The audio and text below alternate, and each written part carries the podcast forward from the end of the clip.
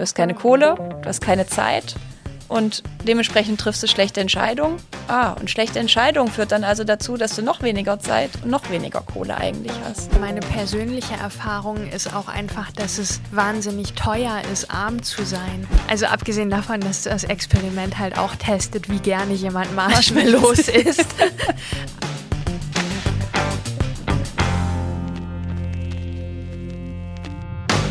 Hi, Helene. Cool, Hallo. dich wiederzusehen. Ja, wir haben ja schon mal zusammengesessen. Ähm, ach so, für alle, die mich nicht kennen, ich bin Susanne Fiedler. Ich bin äh, Professorin für Verhaltenswissenschaften an der Wirtschaftsuniversität in Wien und ich interessiere mich voll dafür, wie Leute Entscheidungen treffen und was die sich so denken, wenn die Entscheidungen treffen und was für Einflussfaktoren es da so gibt und was für Unterschiede gibt zwischen Menschen.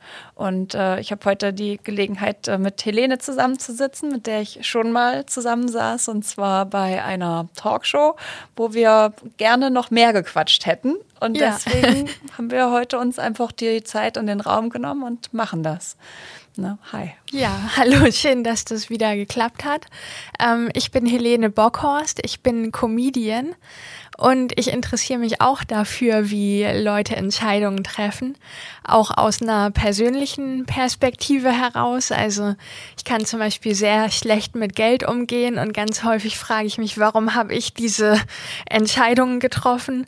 Und ich habe verschiedene ähm, Theorien dazu, warum das so ist, aber keine Ahnung. Deswegen würde es mich natürlich auch mal interessieren, was du so dazu sagst bin gespannt, ob ich da vielleicht die eine oder andere langweilige Entscheidungstheorie ranziehen kann, um da Licht ins Dunkel zu bringen. Um uns so ein bisschen durchs Gespräch zu führen, haben wir wieder ein paar Karten bekommen mit Fragen. Und äh, ich würde jetzt einfach mal die erste ziehen. Ja, gerne. Dummheit macht arm versus Armut macht dumm. Was ist wahr? Oha. Ich bin mir nicht sicher, ob das. ähm, ja, also krass aufgeladene Frage auf jeden ja, Fall. Ja, und Dummheit finde ich ist auch ein sehr schwieriges Wort, weil ja. was meint man mit Dummheit? Was ist Dummheit? Also es gibt ja diesen Satz, dumm ist der, der Dummes tut. Ja. Und damit ist genau gar nichts erklärt, weil was man dumm findet, ist ja total unterschiedlich. Ja, und natürlich auch voll so der Kreis, ne? Ah ja, das, mhm. ist, das ist dumm, weil das also dumm ist. Ja, das, ja also, äh, also in der, ich würde sagen, in der Psychologie, was wir also, als Dummheit, den Begriff gibt es tatsächlich nicht. Wir überlegen mhm. irgendwie, sind Leute eher beeinflussbar, haben, machen die mehr Fehler vielleicht beim Entscheiden? Ähm, benutzen die nicht alle Informationen, die eigentlich da sind? Könnten die, bei uns machen wir die Unterscheidung zwischen rational und irrational, also verhält man sich so, wie man sich gerne verhalten möchte oder wie jemand erwarten würde, dass du dich verhältst. Aber Dummheit nimmt tatsächlich niemand in den, in den in den Mund. Ja, das ist ja auch sehr aufgeladen und sehr wertend irgendwie. Also es gibt ja so einen konventionellen Begriff von Intelligenz, mhm. wo bestimmte Eigenschaften enthalten sind. Aber ob jemand ja sich nützlich zeigen kann, das hängt ja auch voll davon ab, in welchem Bereich der tätig ist. Und es gibt ja auch Leute, die einfach nach der konventionellen Definition von Intelligenz rausfallen würden, aber die vielleicht einen sehr intuitiven Zugriff haben auf ein bestimmtes Thema. Und ich finde nicht, dass man dann sagen kann, dass die dumm sind. Ja. Aber jetzt, also wenn man einfach mal sagt, machen, ich, ich würde, glaube ich, für mich gern die Frage ein bisschen umformulieren, so in die Richtung, machen einfach Menschen, die unter, sag mal, Bedürftigkeit oder knappen Ressourcen leiden, machen die mehr Fehler im Sinne von entscheiden die sich für sich selber häufiger für eher die schlechtere Variante. Oder ist es so, dass Leute, die halt diese Entschei schlechten Entscheidungen treffen, halt dadurch in Armut geraten oder dadurch halt irgendwie in schwierigere Situationen geraten. Ich würde glauben, das stimmt beides so ein bisschen. Ja, also was man ja schon sieht, ist, dass Leute, die irgendwie aus einer schwierigen finanziellen Situation herauskommen, zum Beispiel total hohes Sicherheitsbedürfnis haben. Was kaufen die also? Versicherung. Ja, Versicherungen, die jemand, der sehr viel besser gestellt ist, nicht kauft, weil er denkt, das kann ich schon irgendwie abfedern. Und das heißt, denen fallen diese Kosten gar nicht an. Was machen Leute mit wenig Einkommen? Die kaufen Lotterielos. Ja, das sind Kosten, die also für die entstehen, obwohl die Gewinnwahrscheinlichkeiten sehr gering sind. Genau wie bei der Versicherung. Dass da was Schlimmes passiert, ist auch eher gering. Die Versicherung verkauft dir nichts, was sich für die nicht lohnt. Ne? Und in dem Sinne glaube ich schon, dass Ressourcen haben oder irgendwie äh, Mangel haben, dazu führt, dass man sehr andere Entscheidungen trifft als Leute, die das halt nicht empfinden. Ja, und auch so persönlich ist das natürlich in einer Situation, in der ich einfach gerade so bis zum Ende des Monats komme, mhm. denke ich halt auch über sehr andere Sachen nach. Mhm. Ja. Und nutze die Infos, die ich habe, auch ganz anders. Du hast keine Kohle, du hast keine Zeit und dementsprechend triffst du schlechte Entscheidungen Ah, und schlechte Entscheidung führt dann also dazu, dass du noch weniger Zeit und noch weniger Kohle ja. eigentlich hast. Ja, mein, meine persönliche Erfahrung ist auch einfach, dass es wahnsinnig teuer ist, arm zu sein. Ja. Also in dem Moment, wo ich nicht ein Batzen Geld habe, um mir, sagen wir mal, ein Monatsticket zu kaufen, muss ich irgendwie einzelne Tickets kaufen, was teurer ist, oder schwarz fahren, dann werde ich erwischt, dann muss ich Strafe zahlen, dann habe ich am Ende mehr Geld ausgegeben, nur weil ich an einem bestimmten Punkt nicht so viel Geld auf einmal hatte. Und auch Lebensmittel, man kann dann nicht auf Vorrat kaufen, irgendwelche großen Packungen und sparen, man kann keine Rabatte nutzen. Ja, voll. Und es werden ja auch einfach Weichen gestellt. Also bei mir war es so, ähm, dass es halt eine Phase gab, als ich eine Jugendliche war, wo meine Eltern beide arbeitslos waren. Und natürlich waren wir jetzt nicht äh, so arm wie ein Bettler in Kalkutta oder so, aber gemessen an meinem Umfeld waren wir relativ gesehen arm und dadurch konnte ich halt viele Sachen nicht machen dann. Ich konnte nicht zehn Finger schreiben lernen, wo die anderen alle einen Kurs drin hatten. So, wir hatten ganz lange keinen Computer, kein Internet zu Hause, dann kann man auch nicht auf Wikipedia die Hausaufgaben ausdrucken. Also dann ein bisschen später, alle haben irgendwelche unbezahlten Praktika gemacht. Gerade in der Medienbranche wird das ja auch verlangt. Ich konnte mir das nicht leisten, so ein unbezahltes Praktikum erstmal zu machen.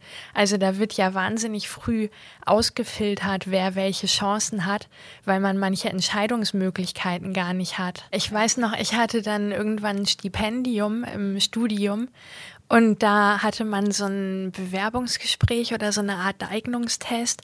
Und da hat der Professor sich so meinen Lebenslauf angeguckt und hat dann gesagt, ja, aber warum haben Sie denn hier gar kein Ehrenamt? Sie haben überhaupt kein Ehrenamt, kein soziales Engagement.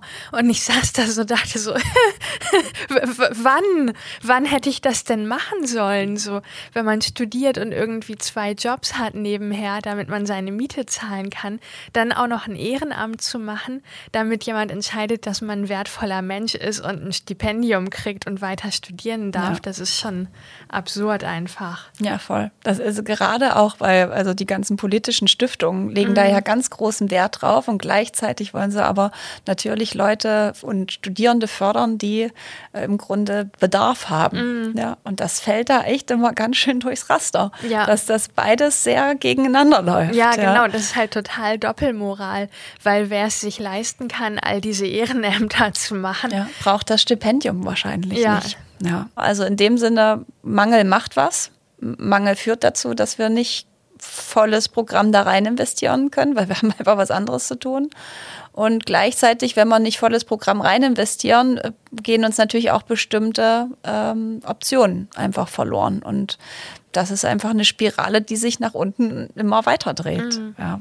Also wir fassen zusammen, es stimmt beides ein bisschen Sinn. und das Wort Dummheit mögen, mögen wir, wir nicht, oder? Ich denke auch. Dann würde ich jetzt mal die nächste Karte nehmen. Gute Menschen treffen gute Entscheidungen immer.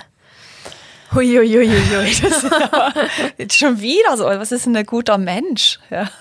Also ich kann sagen, was eine gute Entscheidung ist, aber ja, ich kann nicht sagen, was ein guter Mensch. Also gute Entscheidung würde ich definieren als, das ist eine Entscheidung, die du später nicht bereust, zum mhm. Beispiel. Mhm. Oder es ist eine Entscheidung, bei der du vorab sagen würdest, die würde ich gern treffen. So, ne? Ich möchte heute Sport machen und dann ist es der Moment, wo dann die Wahl ist zwischen Sport und ins Café gehen. Und du gehst ins Café, keine gute Entscheidung, weil es vorher gesagt, möchte ich eigentlich gerne machen und am nächsten Tag denkst du auch, ah, schade, ich war nicht beim Sport super nervig, also schlechte Entscheidung. Sagst du aber in dem Moment, ey, das setzt jetzt also deine beste Freundin, die hast du Ewigkeiten schon nicht gesehen, viel besser ins Café zu gehen, automatisch schon keine schlechte Entscheidung mehr, weil bereust du am nächsten Tag nicht und es hat sich einfach für dich ja was hier ändert in der Zwischenzeit. Das heißt also, was eine gute Entscheidung ist, ist ein bisschen dynamisch, ja. Aber gute Menschen, was ist ein guter Mensch? Was ist ein guter Mensch für dich? Ah, ein guter Mensch, würde ich sagen, ist einer, der niemandem schadet. Mhm. Das wäre schon mal ein Highlight, denke ich. Ja. Das ist auch gar nicht so einfach, ehrlich gesagt. Ne? Ja. Oder der so wenig Menschen wie möglich schadet und sich selber vielleicht auch nicht schadet. Das wäre auch cool. Aber ich glaube, so in diesem Kontext, also gute Menschen treffen gute Entscheidungen, ich glaube, das ist so diese Idee, die dahinter steckt, ähm, dass Menschen irgendwie positive Eigenschaften haben mhm. und dann befähigt sie das, gute Entscheidungen zu treffen und erfolgreich zu sein. Mhm. Also mich erinnert das so ein bisschen an so diese ganze Diskussion um dieses Marshmallow-Experiment, ja. weißt du? Ja. Also wo man irgendwie einem Kind sagt, ähm, hier ist ein Marshmallow und wenn du den nicht isst, komme ich in, ich weiß nicht wie viel. Ich glaube, es sind fünf oder zehn Minuten. Okay, ja. finde ich relativ lange, Für ein muss kind ich sagen. ultra lang. Ja. Dann komme ich irgendwann wieder und äh, gebe dir noch ein Marshmallow. Und da habe ich mal so einen Artikel drüber gelesen, wo man sich dann irgendwie total dran hochgezogen hat, dass ähm, manche Kinder eben besser da drin sind, ein langfristiges Ziel zu verfolgen und auf diesen zweiten Marshmallow hinzuhungern und dass die dann später auch im Leben erfolgreicher wären. Und ah, ich weiß nicht, ob man das so sagen kann. Also abgesehen davon, dass das Experiment halt auch testet, wie gerne jemand Marshmallows isst. Also das, das Experiment ist mittlerweile sehr umstritten in der Psychologie, weil ehrlicherweise hat der Typ, der das damals durchgeführt hat, das waren alles die Kumpels von seinen Kindern. Mhm. Die hat er also immer wieder zu Hause beobachtet und dann hat er halt dadurch, dass seine Kinder halt mit denen noch Kontakt hatten, gewusst, was die 30 Jahre später gemacht haben. Das ist also mhm. schon eine schöne Geschichte. Ja, und äh, wurde ja lange Zeit einfach sehr gerne benutzt, um zu sagen, ja, also guck mal, Geduld, ja, also auf was warten zu können, das ist ein ganz, ganz wichtiger, ganz wichtige Fähigkeit, die müssen wir unseren Kindern beibringen. Unter Umständen sind also die Eltern von Moritz total reich und der isst die ganze Zeit zu Hause Marshmallows, dem ist also ziemlich egal, ob er jetzt noch fünf Minuten wartet oder nicht. Mhm. Ja, der andere hat aber noch nie in seinem Leben Marshmallow gekriegt und, ist und ist hungrig. Ja. ja, und der wartet jetzt also nicht. So, gleichzeitig wird also, werden die Eltern von Moritz natürlich Moritz auch auf seinem Lebensweg weiterhin begleiten, dass der später mal ein bisschen erfolgreicher ist als vielleicht Max, der äh, hungrig gekommen ist. Ja, ist jetzt nicht so überraschend. Also, ja, wo die Eltern einfach, also ich finde das halt relativ klasse, die Erwartungen natürlich auch, die mit zum Beispiel Bildungsbürgertum einhergehen. Ne? Meine Eltern haben erwartet, dass ich gut in der Schule bin. Ja, ist man dann besser in der Schule? Ja, ja, egal wie gut, wie schlau, egal was ich bin, ich werde dadurch besser sein, dass meine Eltern glauben, dass ich das kann. Ja, so ein bisschen self-fulfilling prophecy, so eine selbsterfüllende Prophezeiung, wo einfach das, was der andere mir gegenüberbringt, halt einfach ändert, wie ich bin, wie viel Aufmerksamkeit und Motivation ich irgendwo reinstecke und so wie gut ich also sozusagen werde. Ja, auch wenn die Eltern sagen, Schule ist schwer, ja. das ist ganz schwer, ich habe das nicht geschafft, also muss es ja schwer sein. Das macht ja, ja auch was mit einem Kind in eine andere Richtung dann. Voll, genau, das ist so eine Erfolgserwartung im mm. Grunde. Ja. Also ich habe auch eine These, warum ich so schlecht mit Geld umgehen mhm. kann. Es würde mich mal interessieren, was du dazu sagst. Ähm, ich hatte halt ein Jahr lang mal gut verdient mhm. und dann habe ich das alles ausgegeben mhm. so und dann hatte ich danach Schulden. Und Leute sind da sehr wütend drüber, habe ich festgestellt. Also warum ich, hast du nicht alles in dein Sparschwein genau, gepackt? Genau, Als ja. ich da auf der Bühne drüber geredet habe, da habe ich halt sehr viel Gegenwind bekommen mhm. von Leuten, die dann gesagt haben, selber Schuld und das ist ja peinlich und krass. Ja, mhm. ganz unangenehm. Du hast falsche Entscheidungen getroffen und mhm. jetzt jammerst du so nach dem mhm. Motto.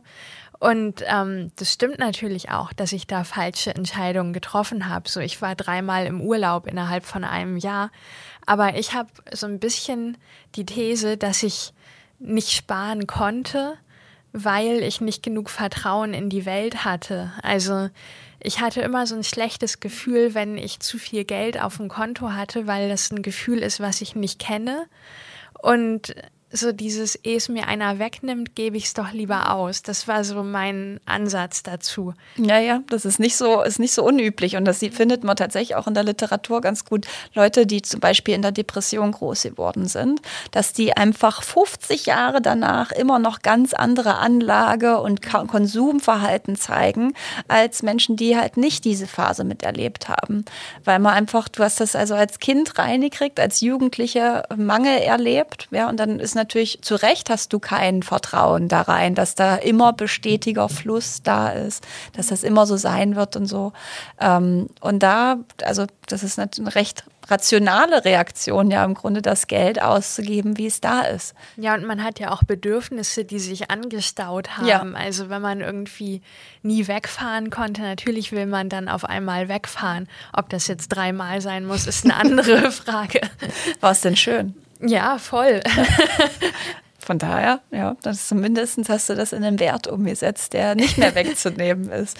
Aber das würde mich halt auch interessieren bei Leuten, die dann Grundeinkommen bekommen. Mhm. Ähm, wie viele davon fahren dann dreimal im Jahr in Urlaub oder machen irgendwas ganz Verschwenderisches? So das ja, wir gucken da ja gerade in diesem Experiment zum Grundeinkommen, wo wir den Leuten diese 1200 Euro auszahlen, das, was die letztendlich mit ihrer Zeit machen, ja, oder für was die auch Geld ausgeben und so. Und ich kann jetzt nicht so viel vorwegnehmen, aber ich kann versprechen, da gibt es irgendwann Ergebnisse zu, weil es ist genau die Frage, die uns natürlich auch interessiert. Und es wäre auch voll okay, wenn Leute sich einfach was leisten, ne? oder sparen die, oder ähm, investieren die in Bildung, oder machen die irgendwie was Soziales, geben die Geld an ihre Familie oder unterstützen die irgendwie innovative Projekte? I don't know. Ja, und wir werden jetzt mal sehen, was nach den drei Jahren da so los ist, nächstes Jahr. Ja, ja da bin ich echt mal gespannt. Aber wenn wir mal sagen, also gute Menschen, gute Entscheidungen, ja, man kann gute und schlechtere Entscheidungen treffen und was gut ist, ist halt immer sehr abhängig von der Situation. Ja, total. Glauben. Ja, und um guter Schüler zu sein, ein guter Mensch zu sein, ist halt leider nicht nur in deiner eigenen Hand, mhm. sondern da spielt ganz schön viel das, der, ja, im Grunde der Rahmen, in dem du gut sein kannst, eine Rolle. Ja, und wenn wir das schaffen könnten, den Rahmen ein bisschen besser zu machen, sodass mehr Leute ja, in unserer Situation gut sein können, das wäre natürlich gesellschaftlich schon ein ganz schöner Fortschritt. Mhm. Aber da gucken wir ganz selten drauf, sondern wir denken immer so, na, das musst du schon irgendwie leisten. Sei du mal ein guter Mensch, sei du mal schlau, fleißig und so weiter. Ne? Und diese ja, es ist so ein bisschen wie so ein Monopoly-Spiel, mhm. wo halt der eine irgendwie schon so einen Haufen Geld am Anfang hat und der andere nicht. Und dann sagt man ja, jetzt triff mal gute, gute Entscheidungen. Viel genau. Spaß. Ja. Warum Kauf hast mal du dir kein Hotel gekauft? So. Genau. Dann ging es dir auch besser, wenn du mal ein paar Hotels hättest. Ja, voll bin mal gespannt auf die nächste Frage, ehrlich gesagt, ob es auch wieder so aufgeladen ist. Not macht erfinderisch. Hm. Macht Not kreativ? Also. Ich glaube, es ist leichter, kreativ zu sein, wenn man nicht Angst haben muss, dass man morgen nichts mehr zu essen hat. Mhm. Ja, voll. Also ich glaube, dass viele diese Idee da haben. Ne, der Mangel irgendwie, der, der Künstler, der muss ja eigentlich den Mangel erleiden, damit er überhaupt aus dieser Erfahrung schöpfen kann und kreativ werden kann und so. Sehr stranges Bild. Und ich glaube, es kommt ein Stück weit daher, dass äh, Leute, die Trauma zum Beispiel haben, das tatsächlich zum Teil verarbeiten, indem sie halt kreativ werden. Aber das heißt ja nur, dass das eine Möglichkeit ist, mit Trauma umzugehen. Das heißt nicht, dass das Trauma mich kreativer macht. Ja. Ich glaube, dieses Notenmacht erfinderisch ist auch so ein bisschen so eine selektive Wahrnehmung, mhm. weil Not macht manche Leute erfinderisch und andere Leute sind halt einfach nur in Not, ja. aber von denen kriegst du ja nicht so viel mit, sondern du kriegst mit dann von der einen inspirierenden Geschichte, wo jemand irgendwie in Not war und dann eine Erfindung gemacht hat, die dieses Problem löst und dann wird er ganz reich und dann sagt man, oh toll, aus seiner Not heraus hat er das erfunden. Aber wie viele andere Leute erfinden halt nichts, weil sie die ganze Zeit Hunger haben zum Beispiel. Und ja, das ist wieder so ein bisschen dieses, äh, wir beschönigen das alles so nett, Genau. ne? damit das auch alles irgendwie so eine romantische Färbung hat, arm zu sein. Mhm. Mangel zu haben, es hat also auch was Gutes, ja, weil dann kannst du plötzlich viel kreativer oder äh, erfinderischer sein. Ja, aber das sind halt so Erzählstrukturen, die weitergegeben Ja. werden. Ne? Voll. Also ich denke, also aus der Wissenschaft kann ich sagen, Mangel per se führt erstmal nicht dazu, dass Leute kreativer sind. Ähm, die gucken sich das zum Teil dann zum Beispiel bei so Startups an, ob die mehr Innovationspotenzial haben, wenn die sehr wenige Ressourcen haben. Das ist jetzt nicht Mangel in dem Ausmaß wie Armut, aber das ist halt mit wenig mehr machen. Und was man da sieht, ist, dass die zum Beispiel sehr viel weniger radikale Innovationen vorschlagen, Produkt äh, Produktinnovationen zum Beispiel, weil die können sich auch einfach nicht leisten. Ja? Die machen zwar, die machen immer wieder Veränderungen, so inkrementelle kleine Schritte äh, und da auch mehr als Leute oder Startups, die mehr Geld haben. Aber wenn es also um wirklich den großen Shot geht, ähm, sieht man da eigentlich eher Unterschiede in die andere Richtung. Wenn genügend Ressourcen da sind, kann ich halt auch einfach mal einen ganz schön mutigen Schritt vorausgehen, weil ich falle weich, weich Mhm. Klar, her. Ne? wenn das man macht nicht ja auch voll abhängig viel ist. Sinn. Ja. Natürlich kann man dann was ganz Neues wagen, so, weil wenn es nicht angenommen wird, dann ist es halt so. Ne? Genau. Und dann mache ich das nächste Ding. Ja, weil es am Ende ist ja Innovation ganz häufig einfach ein Spiel der Zahlen. Ja, also gibt die selten, dass Leute einfach ein Ding nach dem nächsten produzieren, sondern es ist ja häufig so, du musst halt viele Sachen generieren, die irgendwie kreativ sind. Ich weiß nicht, wie viele Witze du produzierst so am Tag, ja, oder, oder irgendwie ähm, bestimmte Aspekte von deinem Programm. Du wirst sicher nicht alle auf die Bühne bringen. Wie ist das in dem Prozess, wie man so schreibt? Ja, ich muss schon viel wegschmeißen. Und deswegen, ähm, Leute sagen dann ja auch manchmal, oh, die Gage möchte ich auch haben für irgendwie am Abend 90 Minuten Programm erzählen. Und das kann ich auch total verstehen, so diese Herangehensweise von außen halt. Aber ich muss ja erstmal unglaublich viel schreiben und wegschmeißen und ausprobieren vor Publikum, ob das funktioniert und dann wieder umändern. Und ich konnte das damals nur machen, weil ich einen Job hatte und neben diesem Job halt mir dann die Selbstständigkeit aufgebaut habe. Also ich wusste, okay, ich kann jetzt einigermaßen leben erstmal und ähm, ich probiere das so aus. Ja. Aber wenn ich jetzt gleichzeitig noch zwei andere Jobs gebraucht hätte, um über die Runden zu kommen, dann hätte ich ja gar nicht den Raum gehabt für Kreativität. Ja, das heißt also, du brauchtest eigentlich die, oder hast Sicherheit gehabt. Also der Job, der ging nicht weg. Ja. Das war aber auch nichts, wo du jetzt irgendwie wahnsinnig viel Herz dran hängen Genau. gehabt hast. Also man musste da jetzt nicht nach dem Ende des Jobs noch denken, oh mein Gott, wer weiß, was mit dem Unternehmen passiert oder ist das jetzt das Richtige? Und das heißt, du hattest eigentlich zumindest an der Stelle Kopffreiheit, ne, um äh, dann auf die Bühne zu gehen. Ja, für mich wird das halt auf jeden Fall auch gelten. Also ich glaube, dass ich durch Mangel und also ich habe nie wirklich einen irgendwie Geldmangel, aber so Zeitmangel ist schon was, was ich sehr viel empfunden habe im Laufe meines Lebens. Und da, da war ich glaube ich, da war ich kreativ, weil ich irgendwie versucht habe, immer Synergieeffekte zu nutzen, so Seminare zu belegen, die ähm, für das eine Seminar eine Hausarbeit schreiben und bei dem anderen aber noch zuhören und dann was Ähnliches irgendwie machen. Ja, oder ähm, bestimmte Praktika da an zur Anwendung zu bringen, wo ich eh schon einen Nebenjob mache und solche Sachen, weil es also ich einfach sonst nicht ausgegangen wäre von der Zeit her. Und das, glaube ich, hat kann man natürlich als kreativ betrachten, ist aber halt einfach eine Notwendigkeit gewesen.